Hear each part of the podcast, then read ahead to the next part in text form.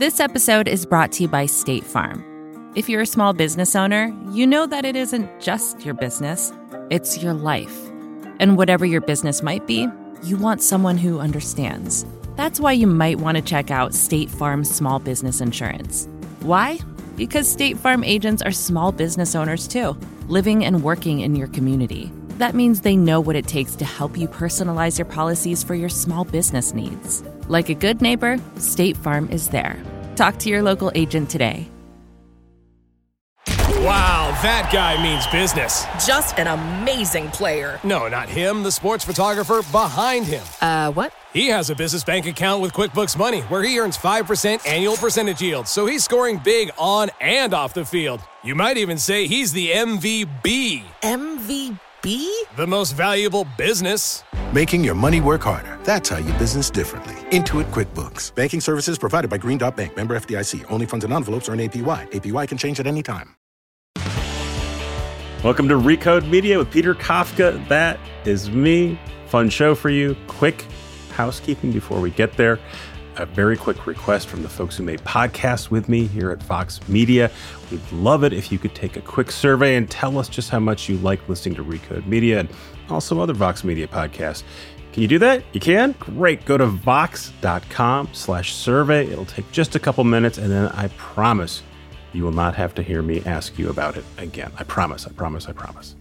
Also, this week, Netflix shared a little bit of light about their plans to move into gaming, which you've been hearing about for a few months. Uh, they finally came clean a little bit. As best as I can tell right now, what they're talking about is, is bundling in some free casual mobile games into the app. If you've tried Apple Arcade, um, this is, seems to be what they're, they're aiming at. Uh, the idea is that when you're not watching Stranger Things or anything else on Netflix, you might go spend some time playing games on Netflix and play, instead of playing games somewhere else. They're not trying to make money from that right now. They think it'll make the app that much stickier. Maybe in theory, it'll make the app that much more attractive to someone who has yet to subscribe to Netflix, as they might be bumping their head up against sort of the, the subscriber limit in America, at least. I wonder if that is the full extent of their ambitions. It seems kind of smallish for a company of Netflix's size.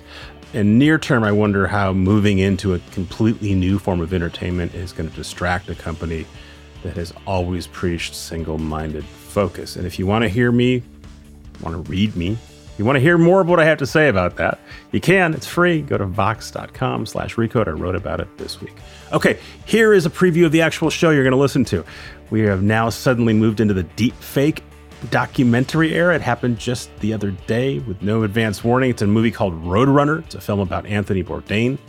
The New Yorker's Helen Rosner is going to tell us all about that. And then we're going to hear from one of my favorite media writers, Richard Rushfield, a longtime Hollywood chronicler. He's got a really acid pen, which is one of the reasons I like him. Um, he's got his own Substack called The Ankler, and he's going to give us the straight dope about what's really happening inside the Hollywood C-suites. And also, crucially, why he thinks the newsletter format allows him to be more truthful than he has been able to be in traditional Hollywood publications. Um, we get to that at the end. I think it's an important point and, and worth thinking about. Okay, so there's your show. Here it comes. Here is me and Helen Rosner.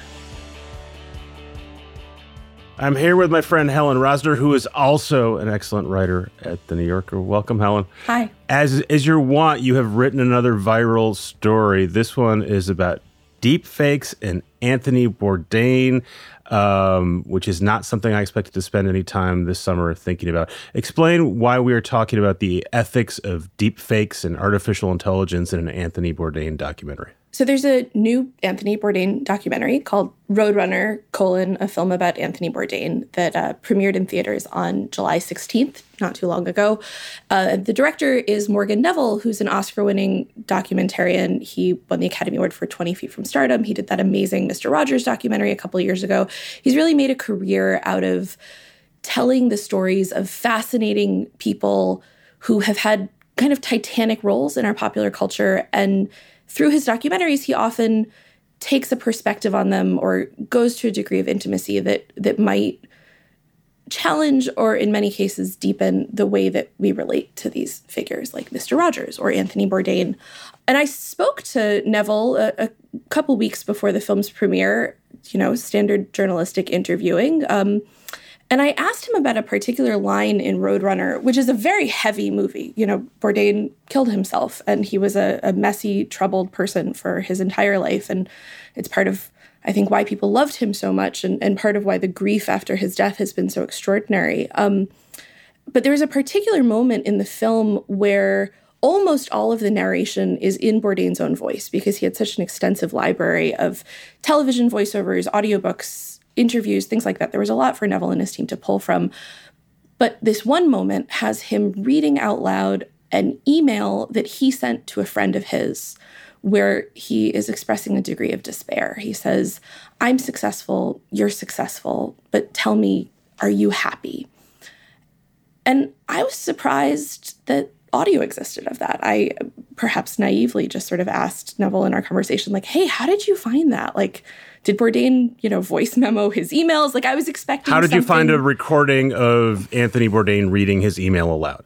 Right. Like, I, I don't know about you, but that's not generally something that I do. Um, and I was surprised by his answer. I mean, he was he was so psyched that I asked it. He said, "I'm so glad you asked this. Nobody has asked me about this, and I've been so excited to talk about it." We fed a lot of Bourdain's audio into um, an A I synthetic audio generator run by a software company. And for that email reading, as well as two other specific lines in the movie, we generated a simulation of Bourdain's voice, which then exploded um, and has become a news cycle that seems to show very little sign of slowing down. So he didn't accidentally put Anthony Bourdain's recreated voice into the movie. He spent a lot of time doing it, uh, knew he was doing it. And to be clear, it's not disclosed in the movie. It's only for people like Helen to go, wait a minute, how is this happening? So we have been talking about deep fakes on and off for a while, maybe four or five years ago, with as Donald Trump was getting ready to be elected. There was a lot of concern about what happens if, you know, we have Barack Obama, we create a fake Barack Obama or Donald Trump, and, and there's video of them saying it's time to bomb the Russians or whatever. How are we going to grapple with that? Um, we haven't got to that point yet. Um, there's certainly lots of deep fakery that and A I recreations that we are now used to to mm-hmm. interacting with. If, you know, Carrie Fisher has been reanimated to be in Star Wars movies. We've seen that. So we've known this tech can be around. I, I guess we haven't really contemplated this version of it just showing up in a documentary, which is ostensibly a real life story, without anyone saying, by the way, this thing happening is not actually happening. What did you think about it when he told you, yeah, I made this thing up, or I didn't make it up, I, I recreated this voice and didn't tell anyone? What was your initial reaction? Um, I was surprised. You know, I think I, um, the best thing any journalist, I think, can hope for in an interview is for someone to say, I'm so glad you asked about this. I haven't been able to talk to anyone about it yet. So I knew something interesting was going to come. Um, I, I was a little bit speechless, I think, not because I instantly processed, you know, the complex ethics of A I generation and postmortem voice synthesis, but because it just wasn't what I was expecting to hear. Um, and, you know, right away I thought about, you know, I think uh, rereading the transcript, uh, you know, I said something like, well, it's not quite Fred Astaire dancing with a dirt devil. I don't know if you remember, but in, I don't know, fifteen or twenty years ago at this point, it's been a while, there was a, an infamous Super Bowl commercial where Fred Astaire, the famous you know, film dancer and actor from the fifties and sixties, was regenerated using A I to dance with a vacuum cleaner for a commercial to sell vacuum cleaners. And and there was something a little ghoulish about that. Um, and I felt like the the specifics of this, you know, over, uh, working on, on the story and putting together the interview, and then I, I wrote a pretty extensive follow-up after the kind of ethical outcry that that ensued, I've had a lot of time to think about this and come to my own thoughts about it. And I, I think that... Um, The lack of disclosure is a little, is sort of the the most red of all of the red flags. I think there's a little bit of a, a slightly overblown recoil to the fact of this, um, some of which is just due to, you know, context collapse and the way that the internet works, and that, you know, this is three specific lines in the movie. And yet if you were to, like, look at the trending topic on Twitter, you would think that every single spoken line in the movie was generated by an A I Bourdain and had nothing to do with anything he'd ever written or said himself, when in fact it's a synthetic audio reading lines that he did actually write.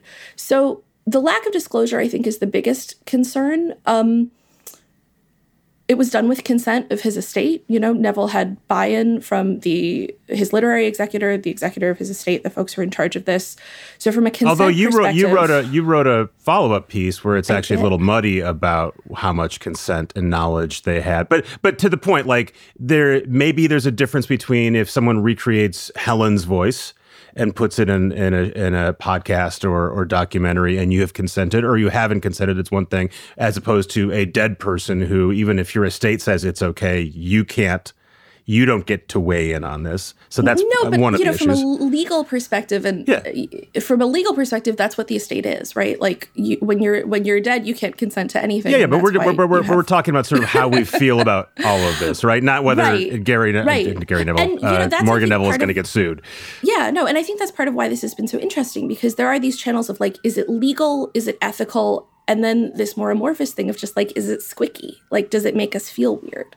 I think one of the other issues, right, and this is a bit of a Twitter thing, right, is there's a line from Neville himself in your first story. I'll read it.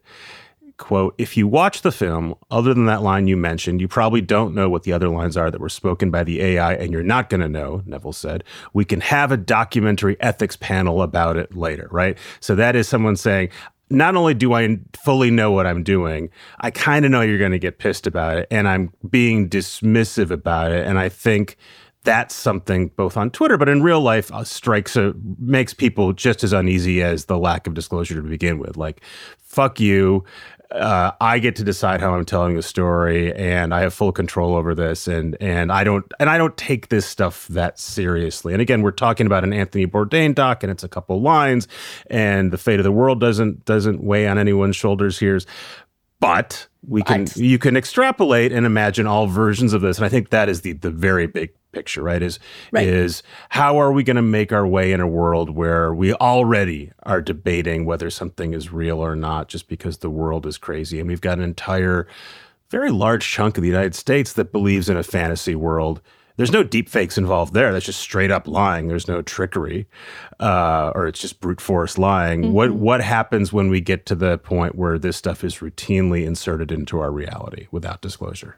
Yeah, I mean that that is that is the the big terrifying extrapolation. Um, and for my follow up piece, I spoke to a couple of A I experts. Um, one of them, Sam Gregory, is the program director of Witness, which is a human rights organization that deals with the ethical use of audiovisual, including synthetic A V. And, and he told me that, you know, one of the big projects that Witness is working on is, is putting together a set of standards for the appropriate use of synthetic audiovisual, which includes things like consent and disclosure, um, and also equipping consumers of audiovisual, like the audiences, which is basically all of us, to understand cues about when something might be fabricated for political gain or pol- political, you know, malfeasance, um, which is the big worry. But also in smaller cases, you know, there's, it is pretty terrifying to consider that there could be these seamless artificial realities that can be created that exist within, you know, the frame of a recording. Right. I mean, so if, if when when an ethicist is talking about this, that assume the the, the idea is that there's a world where people are going to behave ethically. And obviously, if they're not going to behave that way, then it doesn't matter what rules we set up. Um, but I think a lot of this is about, you know, best practice. I hate saying best practices. You know, what is, is that? What, right? But, no, what, but a what's a reasonable? What's a, a what's a reasonable thing to tell an audience? When can they figure it out on their own? When you're watching a Ken Burns doc about the Civil War and mm-hmm. someone is reading aloud a letter, it's quite clear that the person is not reading the letter aloud because um, the letter was written in eighteen sixty-three, and we don't have any debate about that. Um, to me, it seems like this would not have been a big deal for Neville to flag. I'm sure he would be bummed out. It would somehow like disrupt the flow. But but in retrospect, if you would have just said, I've recreated Bourdain's voice, we wouldn't mm-hmm. have this discussion. Right. No, I think that's absolutely the case. And, you know, we've run into these issues of of authentication and falsification before in human history and in technological history. I was thinking about um, sort of infamously Arthur Conan Doyle, the, the guy who wrote Sherlock Holmes, um, was taken in by a photographic hoax where some little girls in Victorian England used the relatively new technology of photography to fake the existence of fairies in their gardens. And if you look up these old photos, it's very obviously paper drawings of fairies that have been placed in front of real flowers. Very early but Photoshop. They, yeah, but, you know, the technology was new enough that it took people in, and they were like, this must be real. This is real. Okay. This is real. I'm Peter Kafka. I can attest to this. This is, and you are Helen Rosner, I think. As far as I can tell. But I'm interacting with you on the internet, so who knows? I hope to see you in real life very soon. Thank you, Helen. Um, your pieces are on The New Yorker, and everyone can go read them. Yeah. Thanks. Thanks. Thanks again to Helen.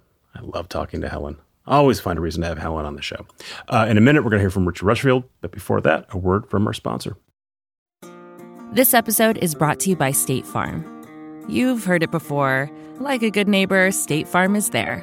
But it's more than just a tagline. Because State Farm agents are small business owners themselves who live and work in your community. And if you're in the market for small business insurance, who better to work with than an agent who understands what it takes? State Farm agents can help you create a personalized insurance plan that fits your small business needs and budget. Talk to your local State Farm agent today about small business insurance. Like a good neighbor, State Farm is there. Wow, that guy means business. Just an amazing player. No, not him, the sports photographer behind him. Uh, what? He has a business bank account with QuickBooks Money where he earns five percent annual percentage yield, so he's scoring big on and off the field. You might even say he's the M V B. M V B? The most valuable business. Making your money work harder. That's how you business differently. Intuit QuickBooks. Banking services provided by Green Dot Bank. Member F D I C. Only funds and envelopes earn A P Y. A P Y can change at any time. I'm talking to Richard Rushfield, who I feel like I've been reading forever. I now read him at his own publication, The Ankler, which is a great name. Hey, Richard. Hi, good morning. Thanks for joining us. Um, just to start, what does The Ankler mean?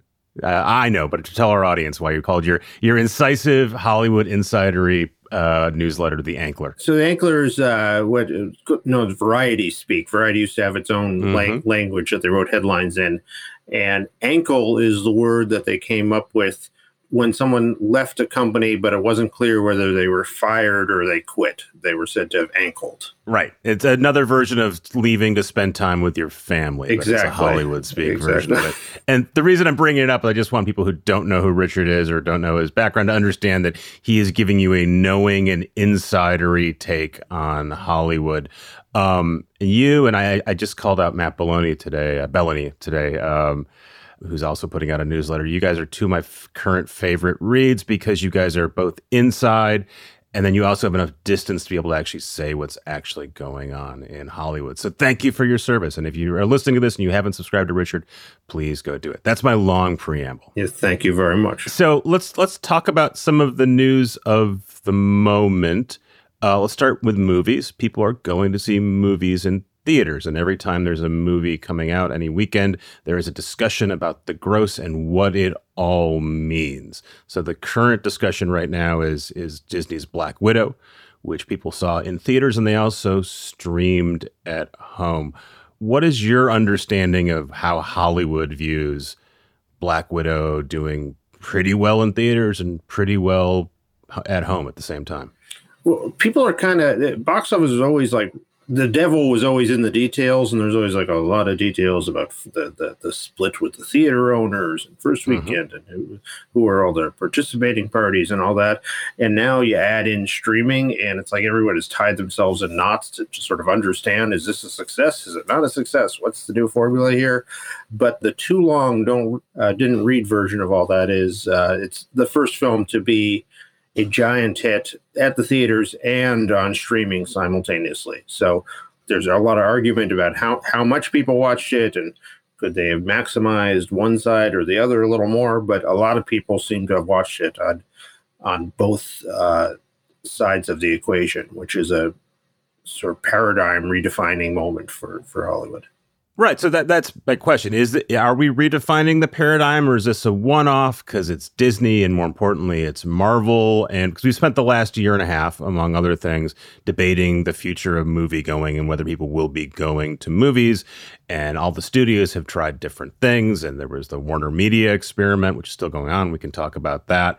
But basically what you kept hearing from the big studios was, listen, when the pandemic's over, we're going back to putting most of our big movies in theaters, and that's where we want you to see them. So is this, are the results of Black Widow enough to sort of change that discussion? You know, the, the, the money to be made in a re- theatrical release is so potentially huge. When you look at these giant tentpoles that sort of expect to make a billion dollars, that's that's a lot. A billion dollars is a lot of money to make up in subscriptions. And also, it's sort of a larger question of the theatrical releases are kind of have, have always been kind of the loss leader for the whole franchise. That, you know, an Avengers movie fuels a hundred years of toys and rides and cruise ships and. And, and and all these other things. So it, it some of it doesn't even matter if they make money at the at the theaters, because if you keep these franchises vital, it burns off so much other money. And we just haven't seen on streaming anyone create that kind of Goliath that has that sort of momentum across consumer products and rides and every everything else. So that's been the question here. The thought has the, the argument that they've been having since they started introducing streaming movies was always like, if you break down this ninety-day window of exclusivity that the thea- that the theaters had, and you allow them to start streaming it uh, at home. The assumption was going to be that's that's going to cannibalize the audience. That, that you have a limit. You have you have a thousand people who want to see a movie, and they're going to see it one place, or if they go see it one place, they don't see it at the other place. And with Black Widow, you can begin to see that that you can look at this and, and, and say it's not a zero-sum game, that you can expand by offering more ways for people to see it. You can expand the audience, and, and each can build its own experience. From afar, from New York, um, writing with sort of a tech-inflected uh, perspective, it seems to me that a lot of Hollywood would still like things to remain the way they've been for the last X number of years, even though they've complained during the entire time about the movie industry for different reasons. They like things to remain the way they were in the nineties. Sure. So is it fair to say that people are still resistant to the idea of mainstream movies being consumed first at home? Because for a lot of consumers, it seems pretty self-evident that that's a lot, that, that many of them would prefer that, or prefer to have the choice at least. Yeah, I, I mean, it, it it breaks down an entire um, and it, the the whole ecosystem. I mean, not not not just like, you know, getting besides the thousands of distribution employees that get displaced and all that. Like I say, it's the the whole system is based on creating these properties that are that are bigger than life, and we're the dream factory. And you know, mm-hmm. when you when you look at what Disney's got. The persistence of these characters, and there you have like people who grew up on Disney princesses bringing their daughters to see Disney princess movies and taking entire family vacations to live in this. It's like, you know, it's like three, four generations uh, that are dedicated to that, and it really all starts with this experience that people have at the movies, and we just haven't seen that.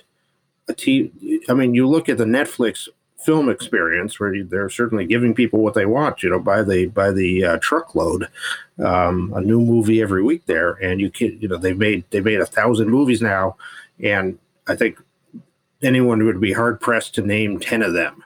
Uh, mm-hmm. at, after all they've done, and certainly none of these have spawned a huge consumer product world. So I mean that that's that's just the fear that you that you dismantle what's what's been the driver of this, and. Uh, And you just become this this funnel of content that uh, is much less durable. Yeah, it's funny. I mean, I just uh, watching, again, I'm probably more biased towards tech, but also just watching my kids who are, you know, prime consumer age stuff. They're, they're twelve and thirteen, basically. They loved WandaVision at home. They look forward to each new episode. They don't know who those characters are or care. It's just a cool experience. And it means as much or as little to them as going to the theater and watching F nine, which we also did. It's all just things to do. Um, and it seems to be pretty self-evident that that is that is going to be the future one way or the other, that there'll be stuff that you consume on different size screens in different places. And as long as it gives you pleasure, um, you're fine with it. And then the industry is going to have to sort of adapt to that. I mean, that's that's that's that's the flip flip side. Yeah, that, yeah. that this maybe this is the way the world is going, and it's a rearguard action here. So which leads me to Warner Media and Discovery. And again, I'm particularly interested in your, your perspective on how the town viewed Jason Kilar, who's still running Warner Media, but we don't expect him to be around uh, come springtime um, when that Discovery deal is, is finally done. I was always struck by how much vitriol was directed at him that I could see in the trades and even some mainstream reporters that I assume are reflecting Hollywood perspective. What about Jason Kilar running Warner Media upset the town so much? Was it purely his move to move movies to streaming during the pandemic, or is there something on top of that that they're resistant to? In a lot of ways, he was a sacrificial lamb, that this was something that that studios have been breaking down the theatrical window, something studios have been wanting to do and trying to do, and none of them had the guts to just take the, the move move and do it. And uh, and they sent him out to do it, and and, uh, and and and he he is absorbing the wrath of the world for having done that. The other, he he's this guy. He comes from you know no no experience in film, the background of building this app on Hulu. Hollywood when, has a lot of people come through who have found the new formula for entertainment. Sure. We're, we're gonna we're gonna tell you how entertainment is done now. Yes, we we see with clarity from the outside how screwed up this is, and we're yeah, gonna fix it. Exactly. And uh, there's nothing Hollywood lives for more than uh, when when those people fall on their faces, uh, especially if they are they are young and bright and they come from the tech world. So it was it was it was sort of. Uh, It, it was sort of Hollywood's id against the the tech invasion uh, personified by Jason there. Um, on the flip side of that, if there was a good way to handle this, he he certainly didn't find it. The just unveiling it, a studio comes down to relationships with talent. And for all you can have your, your wonderful service and all that, if talent doesn't want to work with you, you're dead in the water. You have nothing. You can rent some uh, reruns of Mayberry R F D and th- show them on your system there. And he and and just to surprise his creatives who had their lives and careers invested in these uh, in these releases and, and and let them find out about this. This is going back to last December when he announced, "Hey, we're moving all our movies in twenty twenty-one to streaming first," and and didn't give anyone a heads up. Yeah, and he let all those people who just just to get a little more complicated.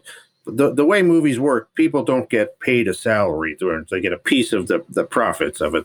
With top talent, you're not hiring. You're not doing work for hire. You're taking on partners in this. And they just woke up and read in the paper that you're involved in a movie that could be two or five years of your life that potentially that was just wiped out. Um, and to do that without talking to these people and walking them through it was, uh, you know, and telling them in advance, we're going to make you whole for this, which he supposedly has done, and seemed quite clear that he was. I mean, the flip side of that was, had he gone out to the talent and said, here's what we're going to do, some of them would have said, hell no. It certainly would have been leaked. And then and um, and then there'd be a whole bunch of people trying to push him to not do it. And I think if you're him, you figure, I'm going to get killed one way or the other. I may as well go do it. What a lot of people said to me about this is there was, there was a quote from one of the executives like, well, we would have had to call two hundred people to, to tell them that. And they like, well, your job is to call two hundred people then. That's mm-hmm. that, that, you know, that's that's that's not the hardest thing in a role an executive ever took on. So get dialing. So when when the Discovery deal is announced, which essentially brings in David Zaslav from Discovery as Jason Kilar's new boss, and everyone expects Kilar to leave, so much schadenfreude about the old media guy pushing out the tech guy. And I love a good narrative, so I get that. But a lot of the things you were describing about Kilar, specifically no real background in Hollywood, no no film experience, that's also David Zaslav. David Zaslav runs a big reality T V network. He likes moguls, and he hangs out with them, and he has a big party in, in the Hamptons. Um, but he is not a Hollywood person. Is Hollywood deceiving themselves uh, about what the Zaslav era is going to be? Well, for one thing, David Zaslav, now, now Jason Kilar having taken all the, the heat for this, David Zaslav inherits that and gets to, gets to, he, do, he doesn't have to break down the windows now. It's done. What was fascinating in, in all the discussion of the uh, of, of the merger and the buyout was movies almost weren't even mentioned. Even five years ago, if someone bought Warner's, like it would have been all about the movies, and the the coverage would have been ninety percent movies, five percent T V, and five percent toys or something. Um, and now it was like movies were not even an afterthought in this in this conversation. So it's just like they've they've moved. It allows Zaslav to move on and turn the page, and um, and he can basically do whatever he wants with the with the movies at this point, and and people have sort of sort of written off that production there. So yeah, it's it's he is taking over a streaming company that has a Hollywood studio attached to it, and that's not going to change no matter who's running it. At least in the, the world that we're in now, every media conglomerate is a streaming company, and whatever gets them to be a streaming company is what they'll do. He was he was also much better than than Jason Kilar at, like, in his announcement, his, his first statements, he's you know he used the word the the phrase the talent, like every other mm-hmm. in every sentence, like he like everything was about it's the, whatever what it, it was all it was all sort of uh, giving out buzzwords, and and it, there was there was nothing behind it, but he was paying homage to the talent uh, over and over and over and over and over again. So that's what they want to hear a lot of. And Zaslav and his actual boss, who's really John Malone, the the uh, cable tycoon who owns a huge chunks of Discovery and huge chunks of everything else, have basically said, even before this deal is approved, that their intent is to the, take the combined Discovery, Warner Media, and sell that to somebody else, a Comcast or a tech company. I'm not a media mogul, so maybe I'm missing something. It seems to me to not, not be a good negotiating strategy to say that you intend to sell the thing right away. But also, if I'm in Hollywood, I would think, oh, man, we, we've had a whole reorg of Warner Media. Now we're going to have another reorg as Discovery comes in. And then the intent is to reorg it again in a couple years when theoretically Apple or Amazon or Comcast buys this. Um, I would be quite nervous if I was someone who was in that business. I, the, the people who work at Warner, I think, are in just a permanent state of shell shock now. Now of like permanent uh, reorging and and and and no long-term strategy and no sense of uh, anything except throw everything on the fire of building up H B O Max. And yeah, you know, I mean, Warner is it's it's on its way to becoming the case study of how to destroy a studio in this. If Disney is a success story of how to transition to the streaming age, Warner is becoming the is, is fast becoming the cautionary tale.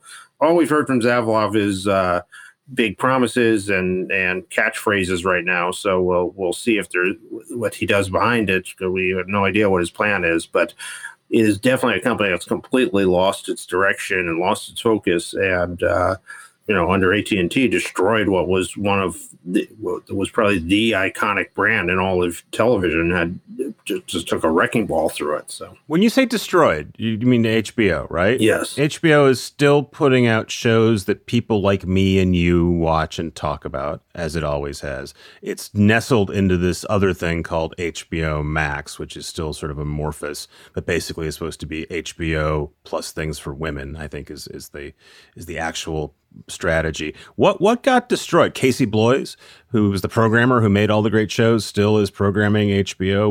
What what what has been destroyed for me, the consumer? The reason that H B O had this following, second only, I think, the second only to Disney as far as a corporate brand goes, was it, it was this incredible Uh, achievement in, in curating and developing things. And, you know, lots of creators complain about, well, it took five years to get a show done at, at uh, H B O, but I went to Hulu and I was on the air in two weeks. But, you know, that kind of meticulous craftsmanship and everything was what made it so that, uh, you know, you totally unique in, in, in T V, that people who were devoted to H B O, which is a lot of people, would watch every new H B O show that came on. It was just like H B O had a new show and you would check it out. You would, you wouldn't, you wouldn't say that about every new A M C show or, or you know, mm-hmm. It was the gold standard. Yeah. Has it been tarnished? Like what, what, what, what about that standard has changed? So, so are we all still you, talking you, about Mayor of Easttown? You take them back or whatever. Yeah, they still do. They still do good shows. And a lot of those were in the pipeline from, you know, dating back from before A T and T even got involved in this. So um, they're still coming along. But when you're suddenly multiplying by ten the the um, the number of things that you release, uh, they're just out of necessity. They're not, you're not going to be so highly curated. Be a, and I see a lot of H B O premieres just getting ignored right now and things falling through the cracks. And and the whole branding of H B O Max, like, The the whole point of H B O was meticulous and, and uh, you know, it's like, like what is Tiffany Max? Tiffany's Max. Like it's, it, it, it mm-hmm. you can't supersize something that that's all about. Uh, I mean, not to get too gnarly, but Tiffany actually is a good case of how you actually expand that. Like there's a reason that Tiffany was in malls back when, when malls were there, and that their, their best selling thing was like a seventy or ninety dollars pendant that anyone could afford. Uh, right. Not everyone could buy a super fancy ring, but there was, there was, there was this thing that you made, you made Tiffany's more accessible to more people. But you kept up the branding and the illusion that this was mm-hmm. that, that this was something very special. And even even if you were getting seventy dollars, you still got the box. They didn't rebrand it in the in the malls as, as something else like mm-hmm. uh, Tiffany Extra, Tiffany Juniors. Yeah, yeah, yeah, yeah. yeah. The reason we're having all this discussion is because of Netflix, right? Which has turned the world into streaming, and everyone is chasing Netflix. You describe net your your moniker for Netflix in your newsletter is the service, capital T, capital S. I love it. Which, which is what uh, it's taken. What I've told a lot of em- a lot of their employees, uh, yeah. the way they devoutly refer to it. So I'm, I've picked that up. And it is a religious-like company. Uh, we did a whole show about this last year. So they are the one company, the the one success story where they come. An outsider comes in and not only doesn't fail, but like really succeeds and sort of turns the town upside down. What What's the current conventional wisdom about Netflix? Is it sort of grudging, like, all right, they're here and this is what we're all doing? Are they still hoping they fall flat somewhere in between? I mean, they're, they're the enormous uh, dominant presence. So while there's still like sort of a, uh, uh, a, a lot of... Uh, animosity for these upstarts. I mean, everybody's eating out of their hand right now. So, uh, so no one, no one can actually root for them to fail anymore because they, they, if, if, if Netflix was hit by an asteroid, you know, L A would, uh, would fall into a depression instantly. So they, they, I mean, they won this period, and they're, you know, Ted Sarandos has, has very consciously tried to become the new godfather of Hollywood, and uh, and to a great extent, the institutions have, you know, he's he's the uh, driving force of the Academy, which even though they won't give him the Best Picture trophy, is uh, open their gates to him, and they he has parties at his house every night, you know. But there's also a sense that they're they're much more becoming a. In the, in the course of that, they are becoming a much more traditional network now. They're hiring traditional network people. Their uh, their development process, from everything I've heard, is resembles uh, in every way a traditional network development process. They're moving uh, sharply away from kind of the edgy um, tastemaker uh, shows to much more broader mainstream shows. So mm-hmm. it's. Uh, In succeeding, they're coming around to the thing that they that they conquered. They are the establishment. Everyone is doing M and A uh, to try to catch up to them. It, they are not doing M and A. Instead, what they're doing are these, they're buying people, right? They they did a huge deal with Shonda Rhimes. Um, they just re-upped that. They've done a couple others that seem less successful. What's the the the conventional wisdom? I keep saying conventional wisdom. What's the point of view on creators going and doing these mega deals with Netflix or anybody else? Because that seems like if you were at the top of the food heap, you do these you do these large deals, and that's how you get paid instead of building a company and selling it. Well, Netflix kind of stopped doing it. They, they made these giant deals, and they set the uh, they set the trend for it um, with Ryan Murphy and Shonda Rhimes, uh, but they haven't done a new one of those in, in a few years here, and uh, and they unwound their one with Kenya Barris at that, but. that mm-hmm. they had. So there's a sense that they're having some buyer's remorse on these giant deals where, you know, you they they end up paying two hundred million dollars and a huge percent, so much of the of what would be the budget of the show goes to the creators. And, you know, it's, mm-hmm. it's essentially redirecting uh, production money to the very top of the of the, the chain there. There were versions of that preceding Netflix, right? The holding deals and giant deals. If there's a period, if you were, if you'd ever like delivered coffee to the Friends writer's room, you could be paid millions of dollars a year to, to develop T V shows.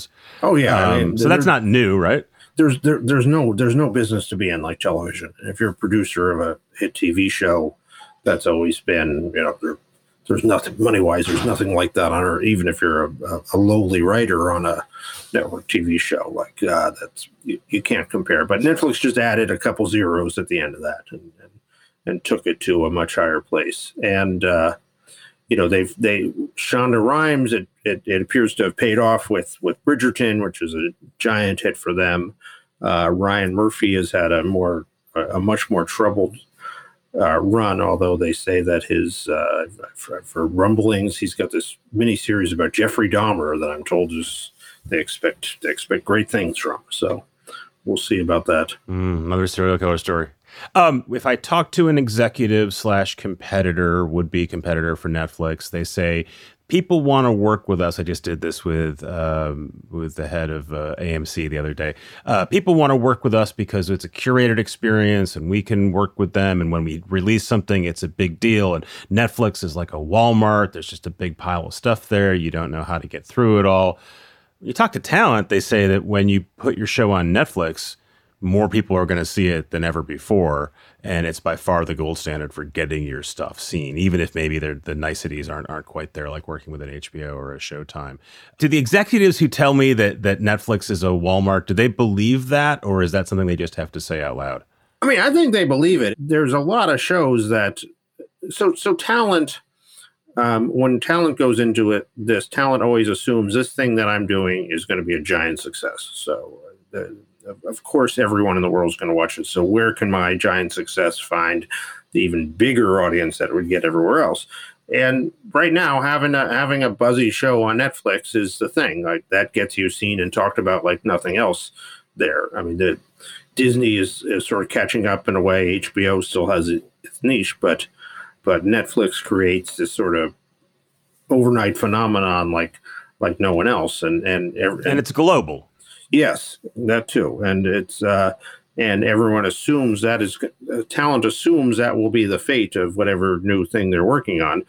Chances are much more likely that when they go onto Netflix, and I think the executives can see this to some extent, that, that this, this new amazing show that they've worked on is going to fall beneath the cracks, is not going to explode in popularity and become the thing that, that two years later people look back, stumble upon and say like, well, was that a show? When did that come out? I, where, where, how did that get here? Yeah. I mean, I guess both things can be true at the same time. I have told you privately, I really enjoy your writing um, because it is both knowing and has the right amount of acid that I like. Um, and I'm wondering whether this is something that you think is specific to the fact that you're doing this in a newsletter for subscribers, as opposed to, you've written for a lot of places, but this is not a trade publication. It's not the New York Times. It's its own thing. And I'm wondering what your experience writing a, a subscriber-only newsletter for Hollywood insiders has been like, and how it affects your writing. I mean, it's just been tremendously liberating. If you do any writing about Hollywood for the trades or any, uh, I, I've I've written for everything over my time, from Yahoo to Gawker to uh, to the L A Times, and anything you write about Hollywood is like trying to get a, uh, a appropriations bill through Congress. It's like you've you've got you've got so many people you can't upset, and and deals and understandings, and everyone is going to call and yell at you, and it's it's uh, it it is. Uh, by the time the story makes it to the page, you're lucky if ten percent of what you originally thought of is out there. And uh, doing a newsletter, which is all just you know entirely funded by the subscribers, I just write whatever I think. And when I, when I first started doing it, I, I had moments where I, I, I sort of wrote, it was like, whoa, I'm not allowed to say that. I, the ceiling will fall in on me and everything. And I had to remind myself, oh yeah, you're, we are still allowed to just write what we think in this country, and, uh, and, and even about Hollywood. You're doing a Substack now. Prior to that, it was SurveyMonkey. Pre- presumably you're, not SurveyMonkey, MailChimp. Some yeah. kind of monkey. Yeah, um, exactly. But presumably the audience is the same, though, right? Like the people who'd get who would yell at you or pay people to yell at you when you wrote something in a trade or an L A Times or a or a Yahoo. They're the ones reading you and paying for you now as a as a newsletter writer. So what's the disconnect? Or maybe they're not, or, or, or is it a different audience? No, it's it's. I, I would say my audience is ninety percent sort of entertainment executives. The difference is they have no leverage over me. I take ads that sort of fall in over the transom, but I don't uh, I don't solicit them, and it's a small part of my my budget. So it, it I don't care if they get canceled, and I never never have conversations about them. Uh, and beyond that, if you're writing for a trade, the number of things that a studio can threaten you with, like withholding their their star from a cover, withholding their executive from a cover, not giving you the scoops, mm-hmm. not not letting your people at the junkets, not letting your people at the hearing, taking the ads away, taking the, I mean, it it, it is so enmeshed. Uh, now they can say they'll they'll cancel my their subscription, and uh, that that that will cost me ninety dollars. uh, which I'll gladly refund anybody who wants their money back. And uh, and, and that's that's all they've got on me. And it's it's amazing that I started doing it, but I was I was braced for the uh, the calls of people screaming at me, which is what you get uh, when you work at a trade. When you write a story about a, a deal, like if you put the names in the wrong order, it's like the fires of hell open up on you. And uh, they don't even bother to call and yell at me now because they, they've got nothing to threaten me with. So it's not my imagination. It, the model actually creates different content. Selling stuff for subscribers, even though they're the same readers that they are in the trades, allows you to do something different. Absolutely. I am back to uh, the origins of journalism where my boss is my readers and, and no one else. Giving the readers something valuable to them Uh, is the only thing I have to think about. I love it. I, and we're going to leave on an up note because that's yeah. positive. I like that version of journalism. Richard Rushfield, great to meet you. Subscribe to Richard's newsletter, The Ankler. Thanks, Richard. Thanks so much for having me. Thanks again to Helen and to Richard and to Joel and Jelani for editing, producing, and our sponsors and you guys. You're all great. We're going to see you next week. Thanks.